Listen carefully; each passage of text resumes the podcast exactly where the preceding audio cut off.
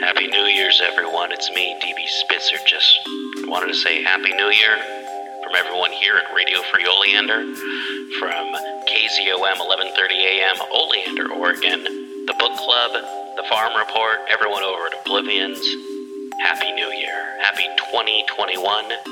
Let's make it a good year, everyone. And uh, to kick the year off right, we're going with some hard boiled detective stories, bringing the straight dick to you, you know.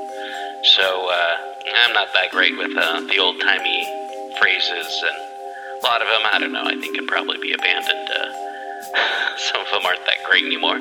But hey, you know, this uh, these stories are uh, hotter than uh, penny whistles, twice as deadly. I don't know. Uh, you're going to hear this a whole bunch all month long. All right. Here's some detective stories. I hope you enjoy it. And uh, thank you for listening to Radio Free Oleander Book Club. Recording by Larry Wilson. Hooded Detective, Six Pulp Detective Stories. Story 8 Artistic Murders Misfire. A True Fact Crime Short by Matt Rand. A scientific detective, identified with national and international law enforcement agencies, is authority for the statement that there are at least 18 methods of murder that practically defy detection. Yet the record shows that there are very few murders committed in any one of the 18 ways that go unpunished. In other words, the old adage, murder will out, is true according to the record in about 90% of all felonious killings. To commit a murder in any one of the mentioned 18 ways, it would be necessary for the murderer to be a reasonably advanced scientist. Few possess the technical knowledge necessary to destroy their fellow beings by these methods. Nevertheless, all 18 of the methods mentioned have been tried from time to time with varying success in escaping conviction. It would appear that persons of scientific attainment could be counted upon not to attempt murder. This is not true. Education is not a 100% deterrent to crime. Educated persons have only a slightly less average as potential murderers than the illiterate. Not even motives differ except in cases of murder for robbery. Considering robbery as greed, this difference is removed. Jealousy figures as a motive in a large number of murders, and among the educated murderers it is paramount. Considering murder, for that matter all forms of crime, as an art, it would seem likely that the criminals of education or scientific attainment would excel as master craftsmen. This isn't true either. Just the opposite prevails. In practically all crimes attempted by scientists, they bungle their jobs completely. The record proves positively that as criminals, scientists are flunkies without a single recorded exception.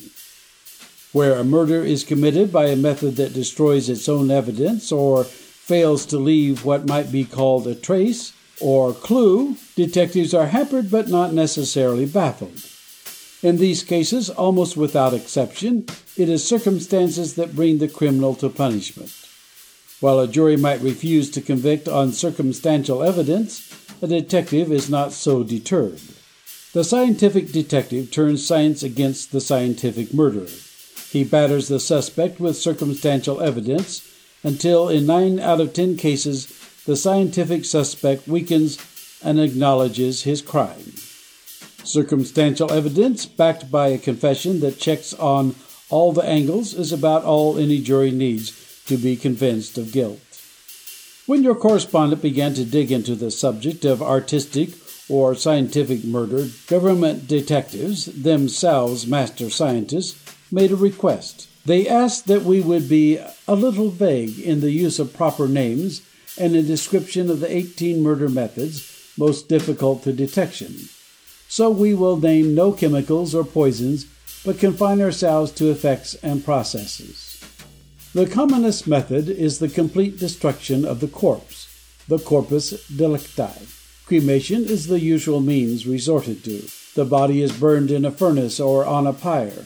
Effort is sometimes made to make identification impossible by burning the body or parts of it in gasoline flames. The scientist has no edge on his uneducated fellow in this type of murder case.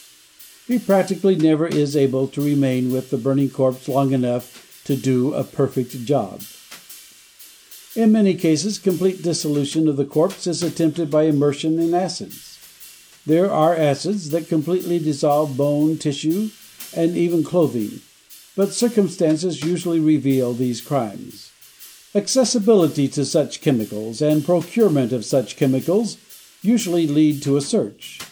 The search usually leads to the finding of bone fragments, identifiable by means of buttons, bits of jewelry, metallic dentistry, and other bits of evidence which escapes or rather resists the acid effects. And now we get into some deep scientific water.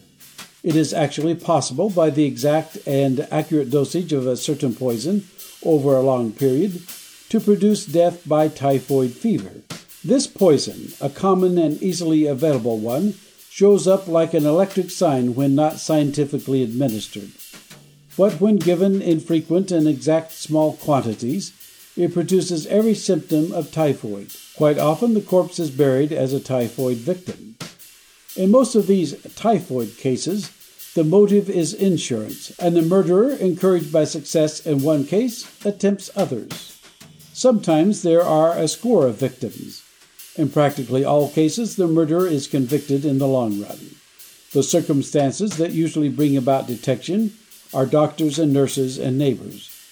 They will remember that the murderer was always quite enthusiastic about insurance. A nurse will remember that the murderer insisted on preparing the victim's food. Sometimes a druggist will remember selling some poison to kill a dog or as an insecticide. There is, too, a gas that, administered in exactly correct quantities, will produce tuberculosis. This gas kills instantly unless scientifically administered. A small quantity will cause the lungs to rot gradually, bringing death in from five to thirty days with all the symptoms of rapid or galloping consumption. Doctors have so diagnosed such cases, but circumstances usually bring the crime to light. First among these is that the gas is rare ordinarily. It can be homemade, but only by a chemist with a well grounded knowledge. It would appear that among poisons the most powerful would be the hardest to detect. This because a small dose would leave less trace than a large one. It follows only in some cases. One very powerful poison absolutely defies detection. Another and the most deadly poison known to man reveals itself instantly. This second poison perfumes the corpse and leaves it smelling with a fruity odor. Any doctor or chemist can identify it instantly, regardless of how small the dose might have been. In the event of the first named powerful poison, the one that defies detection, there is no odor or other discernible indication of any nature. When scientifically administered, the fatal dose is less than one billionth the weight of an ordinary human body. Thus, to trace it, the autopsy doctors would have to find, separate, and segregate a billionth bit of the mass under observation. The body completely absorbs the fatal chemical, and so. The poison has its uses, but is rare and impossible to obtain even by most chemists. There are few dispensing druggists who have scales sensitive enough to weigh the dosage of the chemical. Even for doctors to obtain it is an undertaking involving considerable red tape. But it has been used by murderers, scientific murderers. Circumstances in these cases have proven that the murderer possessed the drug and had a motive to use it. Confession has followed circumstantial evidence in some cases, and in others conviction has been obtained on expert testimony backed by positive circumstantial conditions such as the presence of the corpse and proof of the ante mortem possession of the fatal drug by the suspected murderer. A fiction story of the football grid, some years ago, involved the use of a solution to produce a fatal gas under conditions of bodily heat produced by violent exercise. This was authentic so far as action and effects were concerned. In the football story, the victim's sweater was soaked in a deadly solution. Under the heat of the exercise during the football game, the victim's body generated the gas which was inhaled. The gas stimulated his heart action to the point where a blood vessel was ruptured, causing death. The actual case from which this fiction story was borrowed involved a man, a wife, and the wife's clandestine violinist lover. The wife knitted the sweater for her admirer. Her husband dipped it in chemical solution and dried it while his wife was absent. When she returned she expressed the sweater to her admirer. He wore it under his shirt.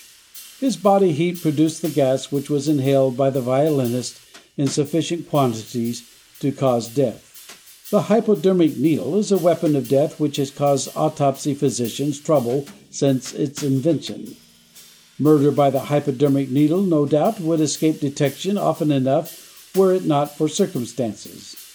Such circumstances of death are never in the mind of autopsy doctors. Where evidence warrants it, corpses are subjected to microscopic and meticulous search to locate a hypodermic puncture and they can be located even when hidden back of an eyelid, as was the case in one instance, that of an infant. The suspected murderer, in this case a colored mother, died in an insane asylum. In cases such as have been described here, readers might wonder why names, dates, and places are not revealed. They might ask why scientific detectives desire the text to be vague. The reason is quite simple and understandable once it is explained. Even where conviction is obtained in such cases, it is only after the most laborious and expensive process and investigations. Living relatives of the accused in each case might be moved to bring suit on any of many grounds. This would result in a more long, laborious, and expensive litigation to the government, the writer, the publisher, doctors, detectives, and for what? The thing has been going on for centuries. As far back as history records, mysterious poisons have been a common means of murder. There are thousands of poisons. Some of these products of the jungles, held secret by savage tribes, are still little known to or understood by scientists. Poisons are given up by the earth, secreted by plants and by animals. They are produced by combining chemicals and by chemical reactions.